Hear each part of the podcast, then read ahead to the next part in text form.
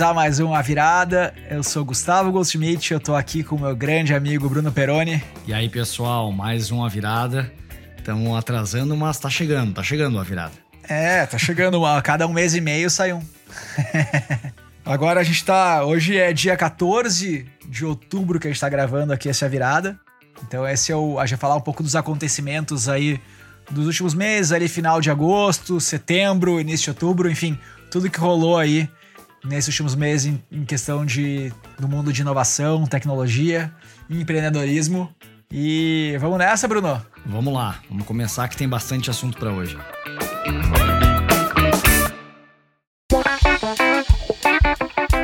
Pra gente começar aqui, Bruno, quer fazer um rápido update da saga do Twitter? Vamos lá, né? Desde abril a gente tem acompanhado esse assunto aqui, né? Desde o início da oferta do Elon Musk lá pelo Twitter.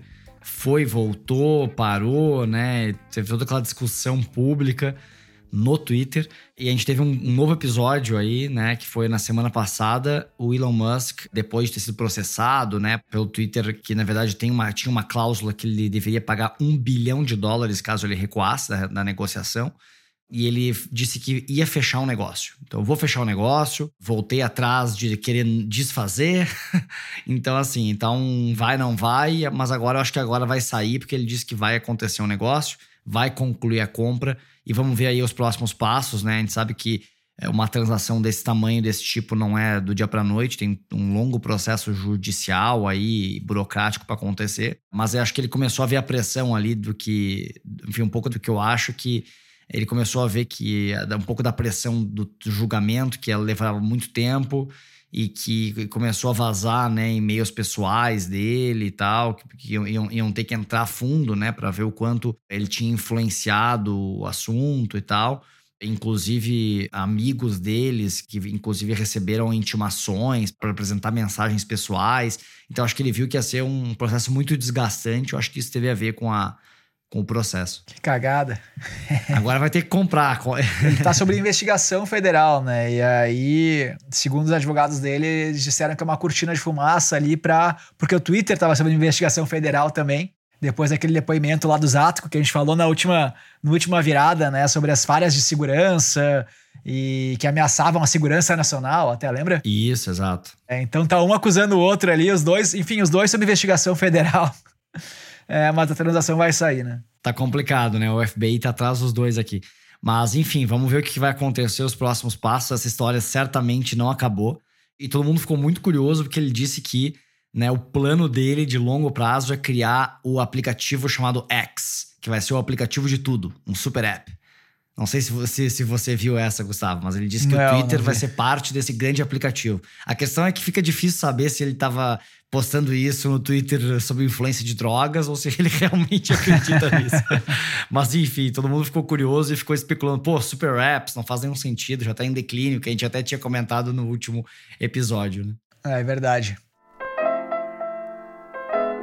E uma notícia aí bombástica que circulou os WhatsApps de todo mundo aí que trabalha com inovação, venture capital, foi a captação, né, pelo Adam Newman, fundador aí do Will Work. É, uma notícia que tá um pouco velha, mas que a gente vai comentar aqui, porque é impossível é, não reverberar. Eu acho que vale a pena falar rapidamente aqui, porque né, acho que todo mundo viu de forma superficial e a nossa missão aqui é um pouco discutir e aprofundar um pouco alguns assuntos, né? Mas o Adam Newman aí, que foi é, interpretado por Jared Leto ali no, na série We Crashed ali do, da Apple, ele captou 350 milhões de dólares com a A16Z, né, Andreessen Horowitz, e surpreendeu todo mundo, né? Como é que um cara como Adam Newman, depois de tudo que aconteceu, ainda consegue captar com uma firma aí, AAA ainda, né? É, uma das melhores, uma das melhores empresas gestoras de venture capital, né, das mais famosas e mais lendárias. E lá captou tanto dinheiro no momento zero, né? E todo mundo ficou se perguntando, pô, por que tanto dinheiro? Por que Adam Newman? Né? Não faz nenhum sentido, né? E aí a nossa ideia aqui é discutir um pouco de porquê, de talvez porquê ou os porquês que motivaram esse investimento. Claro que teve muito também, muitas críticas dizendo, pô, que exemplo ruim que isso dá para o mundo sobre a indústria de venture capital, né? Porque é um fundador que fez coisas no limite do antiético e que na verdade inflou números, né? E que ia fazer aquele IPO avaliado em 47 bi de dólares e a empresa acabou sendo listada a 4 ou 8 bi. Mas ele saiu rico, né? Virou bilionário aí num acordo mas tinha várias práticas discutíveis, gastou dinheiro para comprar jato pela empresa, né, era muito extravagante, tinha um escritório que um andar, enfim. É, para mim a coisa mais as que vieram a público mais assombrosas ali é a questão da marca, né? Ele registrar Exato. a marca Wii como dele, né, não na, na nome da empresa, e depois vender para a empresa ou licenciar para o work. Isso aí foi muito bizarro. Isso para mim sim tá no limite da borderline antiético. é, na verdade tinha a questão da marca e tinha que e parece que também que tinha alguns imóveis que estavam alugados para o WeWork que ele tinha comprado, que é uma, um conflito de interesse enorme, né? E aí ele foi empreender no mesmo setor, né, a Flow, só que focado em imóveis residenciais, né? Então, na verdade, o que saiu, né, não tem muita informação, tem só basicamente um, um, né, um press release ali, um post do próprio Mark Andreessen, então foi ele, na pessoa física, que acompanhou esse deal ali, né? E ele disse que, enfim, uh, o, mercado né, imobiliário americano tem muita oportunidade, segundo ele, para ser transformado, que a questão do trabalho remoto está fazendo diversas mudanças acontecerem, o perfil dos clientes mudou muito, muito mais gente querendo alugar, não querendo comprar um imóvel, e também olhando para a transformação que ele fez nos imóveis comerciais, né? Que a gente, pô, ele que transformou, né, esse mercado de coworkings e transformou algo e criou essa experiência WeWork, que é muito legal, né? O WeWork, querendo ou não, até hoje tem uma vibe diferente de outros coworkings. Ele conseguiu criar uma grife, né, dos coworkings. E eu acho que aqui é uma das apostas que tá todo mundo apostando que ele vai fazer o mesmo, só que para imóveis residenciais, né? Exato, exato. É, querendo ou não, é realmente como você falou, assim, ele conseguiu transformar esse negócio de coworking, amplificar esse negócio e a partir do WeWork muita gente começou a copiar, esse mercado cresceu né, de forma gigantesca e muito mais gente fazendo coworkings e imitando o modelo deles e tal. Então é um empreendedor, como Mark Andreessen disse, é um empreendedor de classe mundial, né? Ele, ele disse ali no, no artigo que ele escreveu. E certamente é um excelente vendedor, né? porque é, mesmo na, na época do WeWork que fazendo exercício mental, muita gente já falava, cara, esse negócio não é de tech, como é que ele consegue múltiplos de tech, como é que ele vai ser escalável, não faz sentido, a conta não vai fechar. Ele conseguiu levantar bilhões, bilhões, bilhões, bilhões e gastar muito dinheiro até no final verem que de fato não era um negócio escalável que, e que a conta não ia fechar. Então, assim, ele conseguiu vender o sonho muito bem e conseguiu vender de novo, agora no papel para A16Z. Então, é um excelente vendedor de visões e de sonho, né? Isso sem dúvida. E o Mark tá apostando nisso. Para mim tem um pouco a ver, me parece, pelo que saiu sobre a Flow, que tem um pouco a ver com uma pegada da, da House aqui no Brasil, sabe? De que quer criar uma marca para empreendimentos e tal. Ele fala uma questão de comunidade, de ter softwares específicos, né? Assim como a House tem, ali de ser quase ser um sistema operacional para apartamentos, né? Um pouco do que a House quer vender. Sim. É, ele que morou em kibbutz, né? Ele, inclusive na série fala, né, que ele morou, ele cresceu num kibbutz e foi a época da vida dele que ele foi mais feliz, né, de viver em, uma comunidade e compartilhar aquele ambiente de vivência. Então, eu imagino que ele queira fazer isso, assim, um quase não é um co-living porque as pessoas não vão morar no mesmo lugar, mas uma uma vida onde as pessoas. Você conhece seu vizinho, assim, digamos. Né? Você tem uma vida social também ali dentro dos condomínios e tem amenidades integradas e tal, né? Acho que vai por essa linha.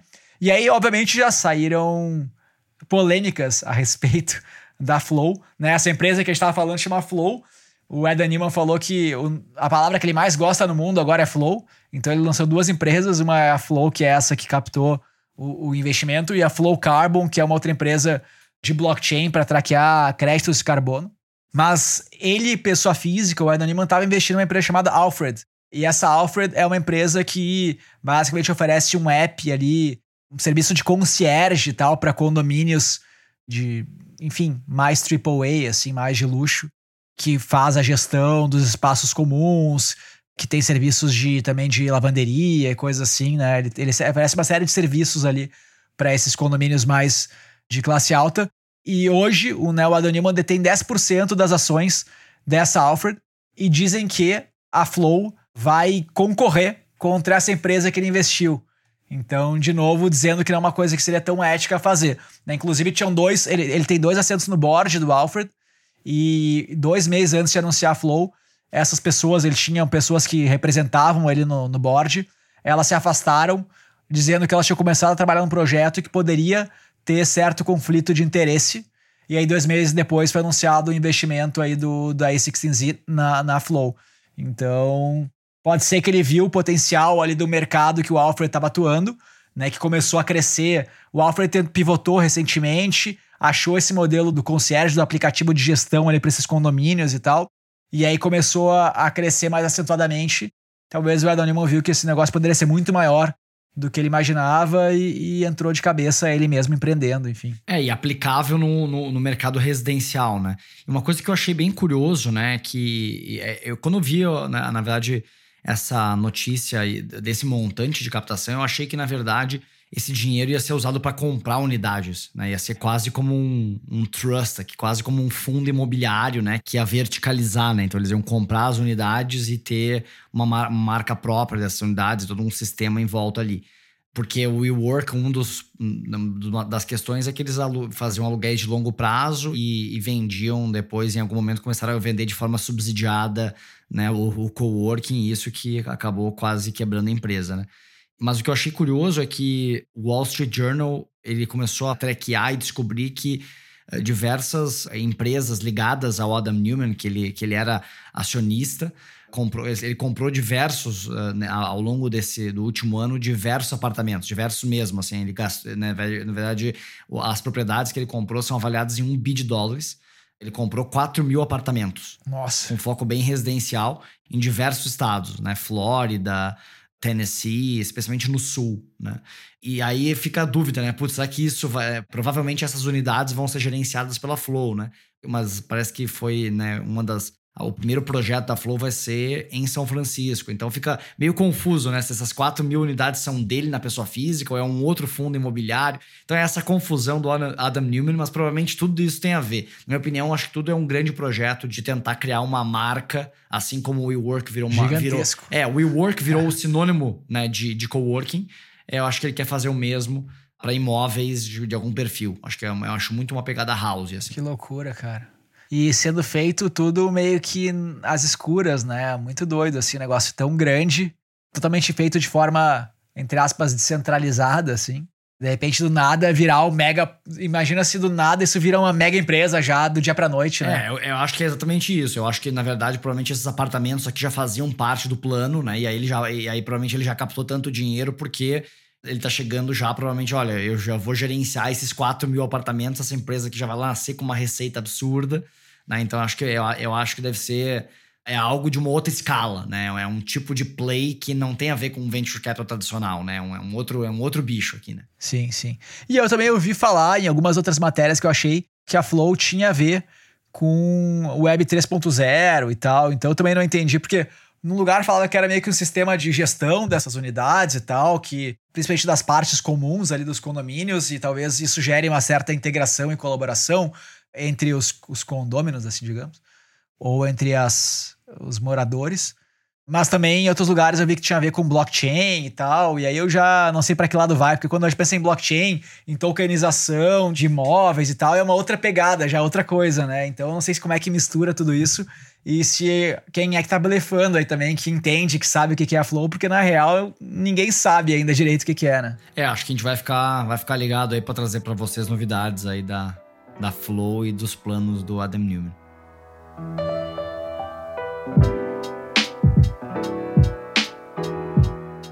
Agora a gente vai falar aqui, né? A gente vai fazer uma sessão onde a gente vai falar sobre várias atualizações que tiveram nesse mundo aqui das big techs, das social medias e no mundo de conteúdo, que acho que a gente acaba cobrindo bastante, né? Esse tipo de, de empresa, porque querendo ou não, mexe com muitos mercados e, é um, e são mercados que a gente gosta e que estão em, em transformação profunda, né? Então, assim, a gente vai aprofundar um pouco no caso né, da Meta, o antigo Facebook, né? Que tiveram várias notícias relacionadas a eles. Mas eu vou começar trazendo umas notícias rapidinhas aqui. As fofocas, por favor, é, fofocas. Quase as fofocas. é, é, muito doido, né? Como todas essas empresas, na verdade, estão cada vez mais se parecendo e entrando nos mesmos mercados, né? tudo tem muito a ver com a economia da atenção, com creators, com influenciadores e tal. E, e acho que teve uma notícia foi interessante é que o YouTube está entrando em podcasts. Achei que eles demoraram bastante para fazer esse movimento, mas é, é interessante. Porque já, né, já tem muitos podcasts ah, no YouTube, né? Tanto os, podcasts só em áudio quanto em vídeo, né? O YouTube já é o maior player de podcast, Exato. principalmente no Brasil, né? No Brasil, a maior parte das pessoas consome podcast em vídeo é, e no YouTube. E eles estão organizando, basicamente eles estão organizando, né? Eles criaram uma página YouTube barra podcasts. Essa página está disponível só nos Estados Unidos e não para todo mundo, né? Muita gente que tenta entrar da 404 lá, enfim, not found. Mas eles estão organizando aí os podcasts lá dentro e tal. Por quê? Também para responder o Spotify. Então, o Spotify, ali por abril, eles anunciaram que iam começar a suportar podcasts em vídeo. Então, ele já era um player que tinha investido muito em podcast, começaram a suportar podcast em vídeo nos países que falam a língua inglesa. E aí, em julho, eles anunciaram a expansão para mais seis países relevantes ali, né? Alemanha, Brasil, etc.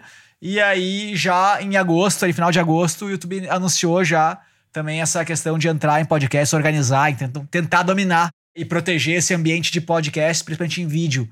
Esse é, é, é o que está acontecendo aí no mercado. E também o Spotify entrou no, fez um movimento recente de começar nos Estados Unidos a, a oferecer e vender audiolivros. Então, além da, da assinatura tradicional, né, que vai dar acesso a alguns audiolivros, alguns audiobooks, eles também vão ter ali uh, audiobooks para vender, né, avulsos, né? Isso muda um pouco a lógica, até a lógica da plataforma, né? Mas é interessante como isso compete também com a Amazon, né? Que tem o Audible, que é a maior plataforma de audiolivros. É, então é muito doido como, como essas empresas, no fim, acabam competindo pela atenção né, do usuário com diversas, diversos formatos de conteúdo, né? Exato. É uma evolução natural, né? Eles foram de música para podcasts, e aí de podcast agora também tá passando a ter livros. Ano passado eles compraram uma empresa chamada Findaway por 123 milhões de dólares, era uma empresa de audiobooks né? E a partir dessa empresa, eles começaram agora a oferecer os audiobooks dentro do Spotify também. É uma experiência ainda para quem já tem, né? Para quem já testou, não é muito integrada, então é um teste. Você vê o, o audiobook dentro do Spotify, você clica, você não tem o preço ali, você clica e recebe o preço por e-mail, né? Um link lá por e-mail, e aí você vai e compra fora no, numa página web. Então ainda é super não integrada, assim, dá pra ver que é uma, um teste. E aí até vi uma pessoa aqui que fez uma comparação de preços com outras plataformas e eles falaram que o Spotify se posiciona bem no meio, assim. Então, né, tem livros aqui. No Spotify tá 21 dólares, na Amazon 27 dólares, na Libro.fm 31, Audiobooks 13 dólares, Google Play 15 dólares e Apple Books 15 dólares. Então, você vê que ele tá, tá mais barato que a Amazon e que Libro.fm, mas mais caro que a Google Play e, e Apple Books. Então fica tá num, num mid-range ali de preços, né? É, é bem interessante, né? E mudando aqui um pouco do assunto, saindo de conteúdo e um pouco mais, indo um pouco mais para e-commerce, a gente teve a, a divulgação, o lançamento da plataforma de e-commerce do, do, WhatsApp, né? Então vai, vai ser possível fazer um, um full commerce no WhatsApp, que hoje muita gente usa o WhatsApp para fazer a conversa e aí através de um link levar para a página ou, né, ou mostrar o catálogo, né, que nas páginas comerciais, mas vai ser possível fechar a transação de ponta a ponta no WhatsApp. Então esse é um movimento, né, de, de conseguir capturar aí uma parte da receita que, que ia para outro lugar, que ia para o Shopify lá nos Estados Unidos ou aqui para as plataformas de e-commerce ou, ou para os próprios players de, de alimentação, né? Então tem toda uma, uma questão interessante aqui que pode revolucionar o mercado nos próximos anos. E eu achei curioso, né, uma notícia que eu vi ontem que o TikTok, ele já tem, né, uma seção de, de shop, assim como o Instagram. Ele tem uma seção de, de para a pessoa poder comprar ali, mas funciona muito mais como um marketplace, né? Que ele gera, acaba gerando leads para as marcas. E eles fizeram um movimento de comprar um centro de distribuição nos Estados Unidos. E aí muita gente se perguntou, pô, né? Acho que tá todo mundo achando que eles vão avançar na cadeia e você vai poder comprar alguns artigos que vão ser entregues pelo próprio TikTok, né? Fazendo esse papel de ponta a ponta. Especialidade das empresas chinesas, né? É, exatamente. tem tudo a ver com os, os, super apps chineses e é uma ameaça, na minha opinião, super relevante para uma Amazon da vida. Exato, exato. Porque, é claro, apesar a Amazon tem muita coisa desenvolvida, né? Tem muita capacidade intelectual e muita inovação já em logística, né? Enfim, é, é incomparável Mas mesmo assim, né, o TikTok tem a atenção e dos, dos jovens, né? Então, às vezes a pessoa aceita esperar um pouco mais ou pagar um frete mais caro, se ele vai poder ter a, a experiência única em um app, né? É, e tem a compra por impulso, né? O cara já tá ali dentro, o cara viu um item que ele gostou e, e acaba comprando, né? Agora, falando já de Amazon, já que a gente tá falando de e-commerce, falou de Amazon agora, já tem uma, outro assunto para trazer, né? A Amazon fez o reporte aí do segundo quarto de 2022, né? Que acabou, fechou agora em setembro, né? Considerando o calendário aí americano. E pelo segundo quarto consecutivo, comparando com o mesmo quarto do ano passado, né? Ela teve uma queda nas vendas do e-commerce. Então, é esperado, né? Enfim, o, o e-commerce teve um boom muito grande ali durante a pandemia e além de esse boom tá, tá diminuindo agora, né? as pessoas estão mais na rua e tal, estão saindo mais de casa, também os Estados Unidos está passando, está entrando né, numa, numa recessão e isso faz com que as pessoas gastem menos, então é esperado que isso aconteça. Não quer dizer que a Amazon está mal, né? A Amazon no, no business de AWS, de, de cloud e no business de advertising, que é o business que eles estão recém começando, assim, estão entrando mais forte, eles estão indo bem. Então, só quer dizer que na parte e-commerce deu uma esfriada, né? Então, nos últimos dois quartos eles foram piores do que nos anos anteriores, sendo que a Amazon tem, enfim, sempre tido uma performance cada vez melhor, né? É Para a Amazon ser pior que o ano anterior não é comum. Né? Então, acho que é por isso que chama um pouco atenção no mercado.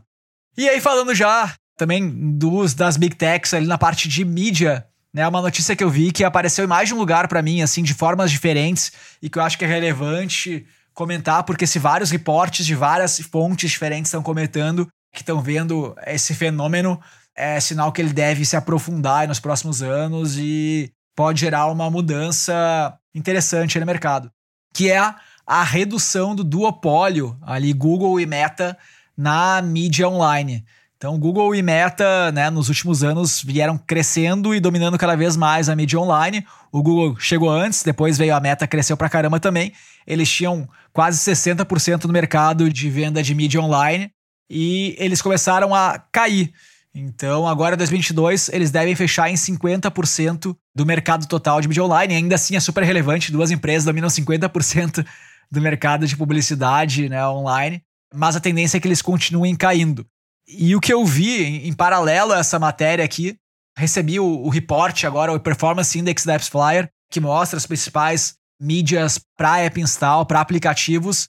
E lá também eles chegaram à conclusão que a, o Google Ads e a Meta Ads diminuíram né, para a questão de app install e viram um crescimento do TikTok.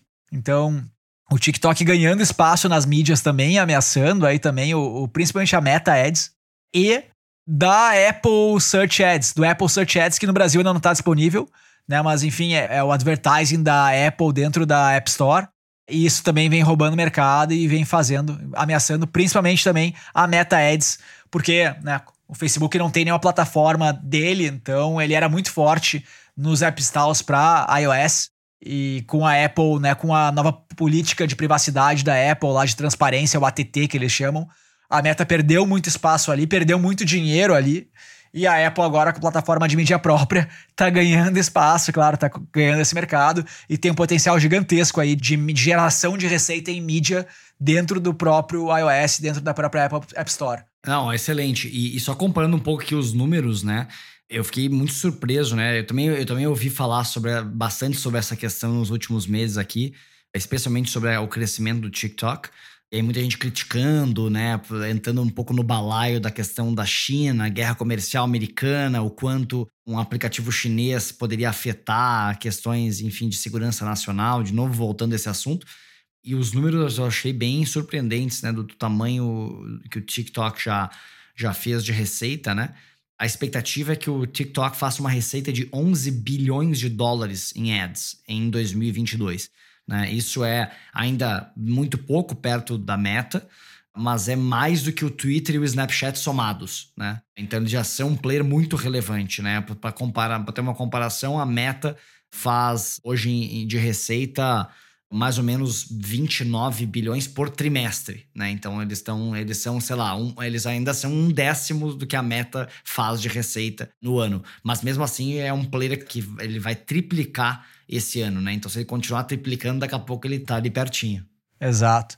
É, é aquela máxima que, cara, que desde que eu comecei a empreender é verdade, assim, onde estão os eyeballs, né, a, o dinheiro segue.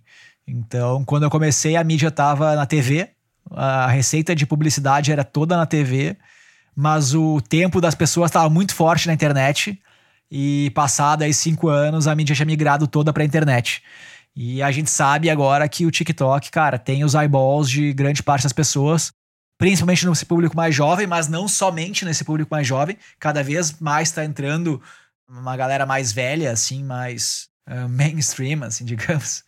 E a grana deve ir para lá também, né? A grana vai seguir. Se é mais barato fazer mídia lá, então, e, e, a gente sabe que eles são meio agressivos, né? Então, provavelmente vai ser mais barato conseguir fazer uma mídia performar no TikTok do que nas outras plataformas. E é isso, cara. Cenas do próximo capítulo, vamos ver no que, que vai dar. É, a gente tá vendo aí uma, uma guerra forte e, e, uma coisa que eu achei que uma notícia que passou meio, enfim, meio batida para muita gente, mas eu achei bem curiosa, que tem a ver com essa questão dos eyeballs, né? De o quanto é possível transformar atenção em grana, né? Foi essa questão. Eu vi que a, né, a Kim Kardashian, ela que é, enfim, uma, uma das maiores influenciadoras, acho que é a maior influenciadora do planeta, a maior usuária do Instagram, pelo menos, e ela, né, que é uma bilionária, ela já vendeu 20% da, da marca de cosméticos dela, né, para uma grande, uma das grandes de cosméticos francesas por 200 milhões de dólares. Então, é uma marca, é só essa marca é avaliada em um bi, fora outras receitas que ela tem.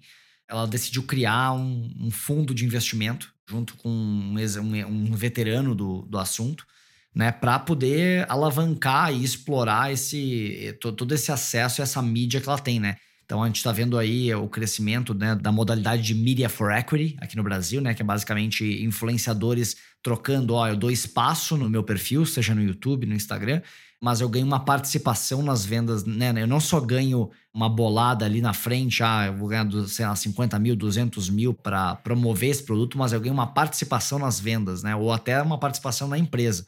E ela foi, fez um passo além, porque ela, né, acaba tendo o maior perfil, né? Então imagina só, qualquer coisa que ela coloque, qualquer produto que ela use deve se tornar um, um, sucesso instantâneo, né? Então nada melhor do que ser sócio dessas empresas e investir nessas empresas desde o início, né? Imagina só a fila de marcas que não vão ter querendo o investimento da Kim Kardashian e tendo no pacote ali aparecer no, no, no feed eventualmente dela, né? Que loucura.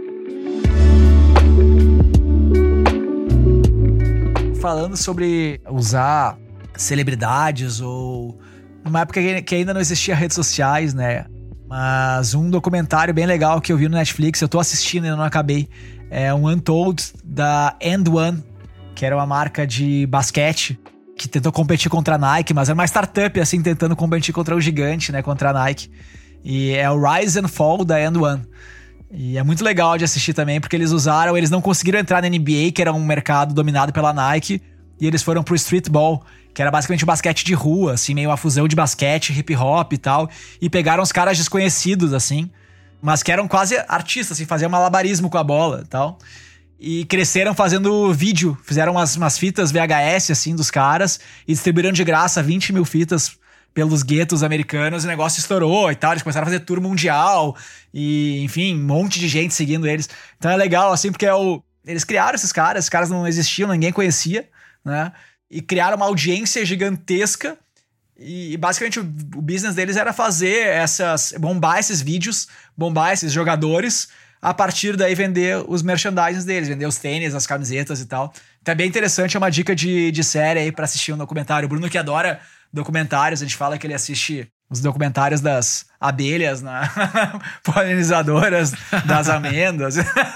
Virei piada agora que eu sou o garoto doc. Qualquer documentário que saia, o Bruno tá assistindo, então.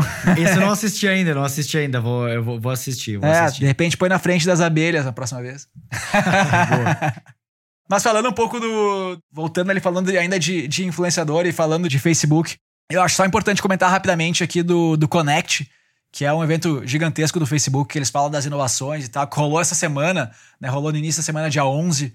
É, o Facebook, inclusive, cancelou o F8 desse ano. O F8 é um evento tradicional que o Facebook sempre fala, enfim, de, todo, de tudo que eles estão construindo e tal. E eles cancelaram para se concentrar no Connect esse ano. Então, dá para ver que o, o Zuckerberg tava botando todas as fichas dele nesse, nesse evento. E ele falou, né, como a gente sabe, do metaverse e de VR. E, cara, saiu muita matéria ali falando que era, era doloroso ver o quanto o Zuckerberg tava querendo nos convencer de que o VR é o grande caminho e tal. Mas a grande parte dos comentários, se você entra no TechCrunch, é, é negativo, assim, né? É, o pessoal falando, tem uma. Eu achei uma matéria que deixa até achar o título. Meta Vision for the Future of VR is a worse version of the past. então, assim, a galera tá pegando pesadíssimo, né? Nessa iniciativa dele. E é doido ver como ele tá botando dinheiro, né? E investindo a fundo, assim, investindo fundo mesmo no negócio que, cara, grande parte da mídia tá jogando contra, né? Tem que ter muito culhão pra, pra seguir nesse caminho, né? Pois é, muito muito doido, assim, né? Essa aposta all-in, né? Quase da, da meta. Claro que eles não deixaram de fazer, afinal, eles estão de fazer as outras coisas, mas a empresa, como drive de crescimento, né? O, né, o que eles estão olhando como futuro é completamente focado no, no metaverso, né? Na, na realidade aumentada e virtual. Eu acho que vale, né? É bem interessante ver também, né? Se aprofundar nessa no que foi apresentado ali no Connect eles lançaram um novo, a nova versão do device e tal. E também do metaverso deles ali, né? Da plataformazinha deles, que é o Spaces, se não me engano. E, mas é, é muito legal, eu, eu assisti, né? São mais de duas horas, eu tive, tive a, né, a, a força de vontade aqui de assistir a entrevista dele com o Joe Rogan. Né, o Joe Rogan é um cara polêmico, mas, a, mas eu acho que ele é muito bom, assim, para conseguir deixar as pessoas falarem, né? E né, acho que ele tem, ele, faz isso muito bem. E aí é muito legal ver o Mark falando e mostrando as, e apresentando as coisas que ele acredita. Né? E, e, é muito interessante ver que ele falou: olha, a gente gastou 10 bilhões de dólares anuais. E ele falando do porquê, né? Ele falou: olha, a gente, nosso objetivo é conectar as pessoas e a gente acredita que a gente pode melhorar o tempo de tela, deixando ele mais ativo. Então, ao invés de a gente ficar passivo olhando para uma tela, a gente pode participar, a gente pode né, fazer parte e, e evoluir para uma presença algo que simule uma presença física. Então, na visão dele é melhor, a visão dele é melhorar a presença digital. Acho que eu conheço um produto desse que faz isso, cara. Acho que chama videogame. É, exato, exato. É, exato. E aí o, o, o, Joe Rogan, numa hora, fala, pô, mas isso não vai fazer as pessoas virarem zumbis, né? Porque elas vão estar muito mais né, nos seus devices do que no mundo real. Mas daí ele fala que, na verdade, boa parte do que, as, do que as, ele, essa resposta ele estava muito bem treinado. Que boa parte do que a mídia social fez, na verdade, foi comer o tempo de TV, né? E não comer o tempo de outras coisas. Mas eu ah, acho. Mas eu acho essa. essa Cretina. Essa muito. né, essas duas respostas são muito fáceis. Pô, a gente quer melhorar a experiência da tela, legal. E a gente tá comendo o tempo de TV. Eu achei, uma, achei duas respostas meio prontas, assim. Mas vale a pena assistir para entender motiva as motivações dele. Acho que eles mandaram, né? Não há dúvida que a Meta fez pô, a, a, aquisição do Instagram e do WhatsApp foram dois movimentos geniais que na época pareciam que não, fa não fazer sentido. Só que agora é uma aposta muito diferente, né? Acho que tem muita gente cética por causa disso, né? Uma, a, né? A gente estava até discutindo aqui, eu e o Gustavo, que a Meta vai estar tá deixando de ser uma empresa de apps para ser uma empresa de plataforma ou uma empresa até de tech, de hard tech mesmo, né? Porque uma coisa é fazer apps, é fazer conteúdo, né? E outra coisa é, é, desenvolver óculos. É, e quase que um. E o metaverse é para ser quase que um, uma plataforma, assim, digamos, onde outras empresas possam desenvolver em cima, né? Então se torna quase que um sistema operacional do mundo virtual, né? Do mundo de realidade virtual e aumentada, né? E é uma nova fronteira para os creators, né? Que ele fala muito, né? Ah, pô, né? A gente vai, a gente é uma plataforma para mais pessoas poderem viver do que elas, do que elas acreditam, do que elas sonham, que é um pouco da, da plataforma dos creators, dos influencers e tal. E que na verdade o, o metaverso, entre aspas, né? Na verdade, na verdade o uso de realidade virtual e aumentada pode expandir isso e, e melhorar isso, né? É bem interessante. Mas a gente estava discutindo, né, sobre até sobre, enfim, negócios aqui antes e, e ideias, enfim, para os nossos negócios. E a gente falou, cara, vamos validar, vamos construir e validar. Né? Acho que essa é a pegada que todo mundo tem hoje em dia, né? Empreendedores aí com inovação, que é vamos tentar construir alguma coisa rápido, mais bacana, né? Tem que ser, enfim, tem que ser appealing, botar no mercado e ver qual é o interesse das pessoas. E o metaverse não é, é difícil de, de validar essa hipótese no curto prazo, né? Então, foi investido aí, o Peroni tá falando 10 bilhões de, de dólares, 5 mil pessoas trabalhando nisso. É, eles disseram que eles vão continuar investindo durante vários anos 10 bilhões de dólares todo ano. Né? exato, exato. E para daqui a 10 anos, né, que é a visão do Zuckerberg, daqui a 10 anos a gente ter esse produto pronto, mas até lá não tem como se ter uma validação no mercado sobre se esse é o caminho certo, se as pessoas querem, né? porque não vai ter adoção massiva de pessoas, não vai ter. Então, é uma aposta que o cara bate no peito e mesmo com a mídia indo contra, o cara, não, vou continuar, eu acredito nisso. É, é, um jeito diferente de fazer inovação. É claro que eles devem acreditar, eu acho que botando tanto dinheiro, né? E como é uma empresa muito grande, muito relevante, eles conseguem meio que empurrar o mercado nessa direção. Isso acontece de fato com Big Techs. Né? Os caras botando tanto dinheiro assim conseguem. O próprio Spotify, que não é tão grande, conseguiu empurrar meio que o mercado de podcast, né? E fazer com que, com que a audiência crescesse, colocando mais facilmente assim o acesso aos podcasts e estimulando esse conteúdo. A Meta tem a chance de fazer isso, enfim, amplificada na décima potência, né? Então eu, eu, eu entendo que eles têm um pouco essa visão. Se a gente botar muito dinheiro aqui e começar a criar várias ferramentas e tentar trazer as pessoas, a gente vai conseguir, de alguma forma ou outra, empurrar essa tecnologia e fazer ela pegar. Mas eu fico imaginando, cara, para ele fazer esse movimento assim tão agressivo e fazer um. cancelar o F8, fazer um Connect focado aqui em vender VR e, né, e tentar fazer as pessoas ficarem animadas com essa ideia, o quanto eu imagino que ele deve ter tomado um baque com essa questão, cara, do, do ATT lá da Apple, né, da, da privacidade, da redução de faturamento que eles tiveram, porque eu, eu, fico pensando como empreendedor aqui, o cara fazendo a SWOT ali no planejamento estratégico todos os anos e botando lá como ameaça o fato deles serem distribuídos por duas lojas de duas big techs concorrentes, ali que é a Google Play e a Apple App Store. Então eles não têm como chegar no telefone das pessoas por outro meio. Os sistemas operacionais também são da Apple e do Google. E com uma pequena modificação ali, a Apple já quebrou o negócio dele. Então, quebrou entre aspas, né? Não quebrou, mas assim, já estragou bastante, né? Então, bah, vou botar uma coisa de privacidade que não dá mais para traquear os dados dos usuários. Pum, cai a receita pra caramba.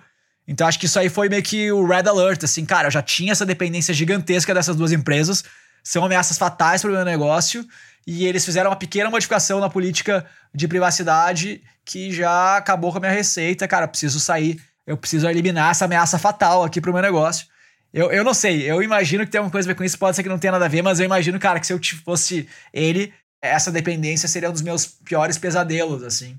E é doido, né? Porque o Google mesmo, como a gente falou, caiu o duopólio ali, Google em meta na questão do domínio dos ads, mas o Google sofreu muito menos porque o Google é dono do Android e a mídia do Google já era mais forte no Android que a mídia do, do Facebook, né, da Meta. É, e o Google é um negócio muito mais diversificado, né? Ele tem storage, ele tem aplicativos corporativos, ele tem um, todo um negócio B2B muito grande, ele tem devices também. Exato, ele vive também na web, né? Assim, o, a Google Search, né? Vive na web e não depende das plataformas do mobile, né? Exato, e fora Search, né? Que eles têm um monopólio, né? Então, assim, é, é um negócio que é difícil de comparar um negócio com o outro. O Google é um negócio muito mais diversificado. Mas, mas falando pra mobile mesmo, assim, de mídia pra mobile, sem considerar essas outras coisas, o Google caiu menos porque, cara, no Android eles continuam dominando. Porque a plataforma é deles, a mídia é deles, então ali é difícil eles perderem terreno, né? E a Apple agora com o Apple Search Ads tem a plataforma do, do iOS. Então, cara, ali, eles dominam, eles têm a chance de dominar também, assim, né? E onde é que a Meta se coloca nesse cenário onde as duas plataformas têm as suas plataformas de mídia, o jogo fica difícil, né? Então, Bora metaverse. é, então eles estão apostando em mudar o terreno, né? Se você está perdendo, mude o campo de batalha. Mas, é, e aí, só para comparar, né? Eu acho que o mercado está precificando um pouco isso, né? E bastante isso, na verdade, esse, é, esse move arriscado aí.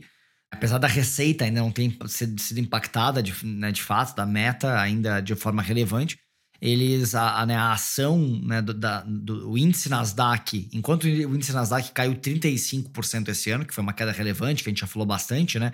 As ações da Meta caíram 64%. Então, assim, é uma queda muito relevante, né? Empresa que chegou a valer, ela valia, enfim, ela caiu mais da metade do que ela valia no início do ano, muito por causa desse movimento arriscado que o mercado está precificando aqui e também esses movimentos de concorrentes ali, Apple e Google, que estão pressionando cada vez mais, né? Então, não serão tempos fáceis para a Meta, né? Mas é bem interessante ver essa transformação de uma, de uma empresa tão grande, tão relevante nos nossos dias, né? Se a gente for olhar, a gente passa boa parte dos quase 3 bilhões de usuários, né, passam horas na frente dos aplicativos deles, então, todos os dias, então, querendo ou não, eles ainda têm muita relevância, né?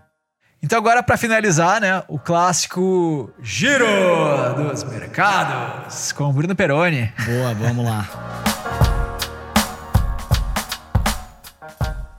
Então, como eu falei, o mercado continua bem desafiador, né? E tá né, bem intenso o mercado né, financeiro de investimentos aqui, muito por causa né, de uma elevação aqui da tensão da guerra da Ucrânia, né? Que aumentou um pouco de temperatura aí nas últimas semanas, mas também uma questão de, de que a recessão nos Estados Unidos ela vai ser talvez duradoura e que a inflação lá não está mexendo, né? Então quanto mais, né, mais o Banco Central aumentar os juros e, e, forçar a queda da economia e a esfriada da economia, mais longa vai ser essa recessão, né? E isso vai chegar eventualmente nas empresas, né? Impactando o lucro das empresas. E é por isso que o mercado está precificando e, e, as pessoas estão reduzindo constantemente o seu risco, né?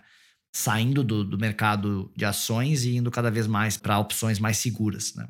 Então, esse é um movimento que deve continuar pelos próximos meses aí, uh, enquanto a gente não passa por essa. Claro que a gente tem, a gente tem muitos riscos né, no horizonte, né? Então tem toda a questão da guerra, né, que impactou as cadeias, e tem agora os olhos nos Estados Unidos, porque querendo ou não, Estados Unidos e China são drivers importantes da economia mundial. Né? Tem uma questão interessante que começou a aparecer essa semana em fatos concretos que eu vi alguns analistas comentando que o Brasil ia se beneficiar com essa questão geopolítica, né, da Rússia uh, sendo cancelada pelo mundo ocidental, né, e a China ficando do lado da Rússia, e essa questão de trazer de volta uh, algumas indústrias da China para reduzir essa dependência, que isso ia beneficiar o Brasil, para o Brasil ser um player emergente e com potencial de atrair investimentos. Então, acho que isso já, já começa a ser verdade, né? A gente começa ver. Acho que um primeiro caso foi agora que a China disse que vai aumentar as importações de milho do Brasil, porque ela quer reduzir a sua dependência dos Estados Unidos. Então achei bem interessante essa notícia de que o Brasil vai começar a exportar milho para a China agora, então isso deve acontecer em diversas outras indústrias, né? Tanto os Estados Unidos comprando mais do Brasil, mas talvez até a China, que é o maior parceiro comercial, também a gente está no meio do, né, no, no, meio dos dois aqui, né? Então, acho que é, o Brasil deve se beneficiar bem por esse cenário.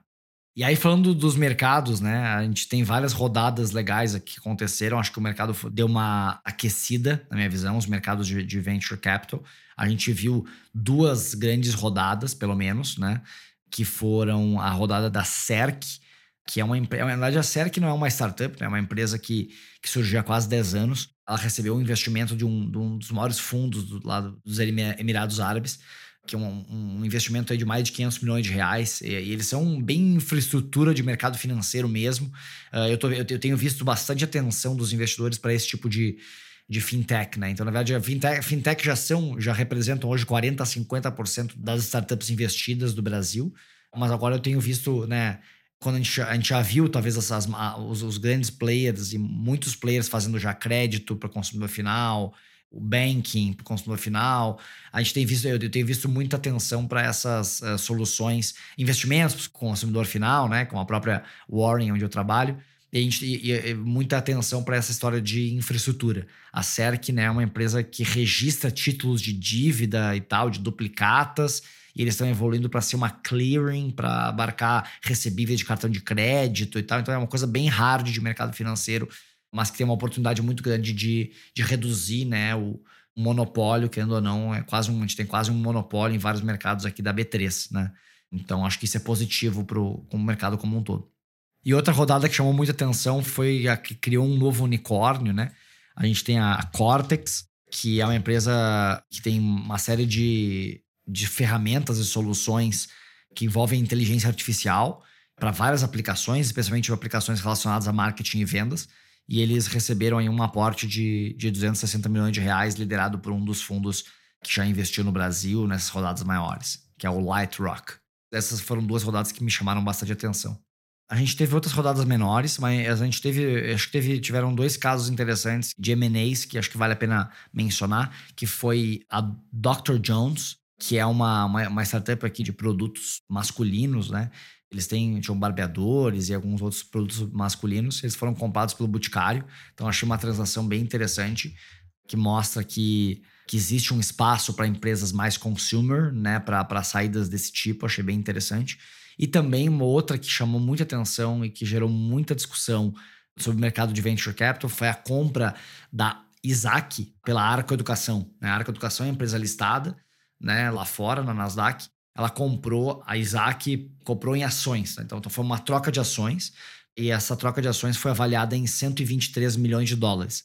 Só que a Isaac, fazia menos de um ano, tinha recebido uma rodada de 125 milhões de dólares. Então ela foi comprada pelo mesmo preço da rodada que foi feita menos de um ano atrás. Então todo mundo falou, putz, a empresa foi vendida a menos de três vezes receita, né? Então todo mundo dizendo, putz, foi, provavelmente a empresa ia quebrar e foi absorvida.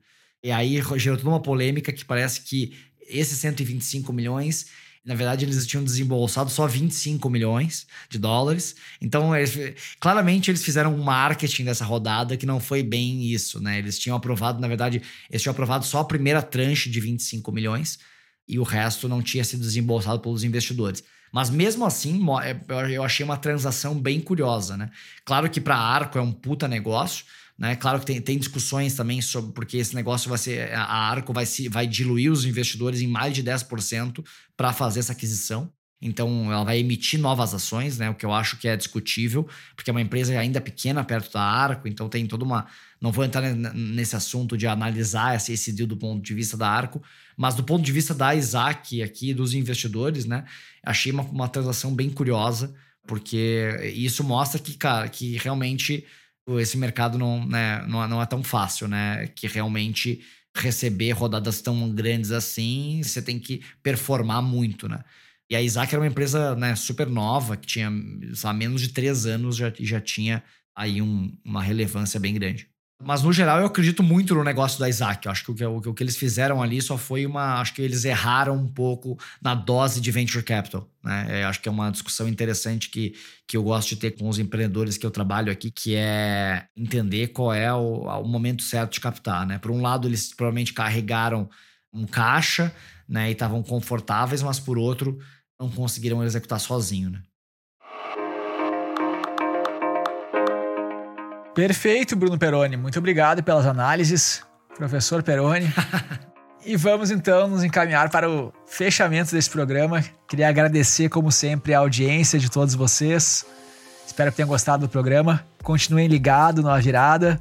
A gente está fazendo episódios aí todos os meses, de vez em quando atrasa um pouquinho, mas sempre trazendo para vocês o melhor aí da inovação, da tecnologia, tanto no mercado internacional quanto no Brasil. E é isso aí, muito obrigado e até a próxima.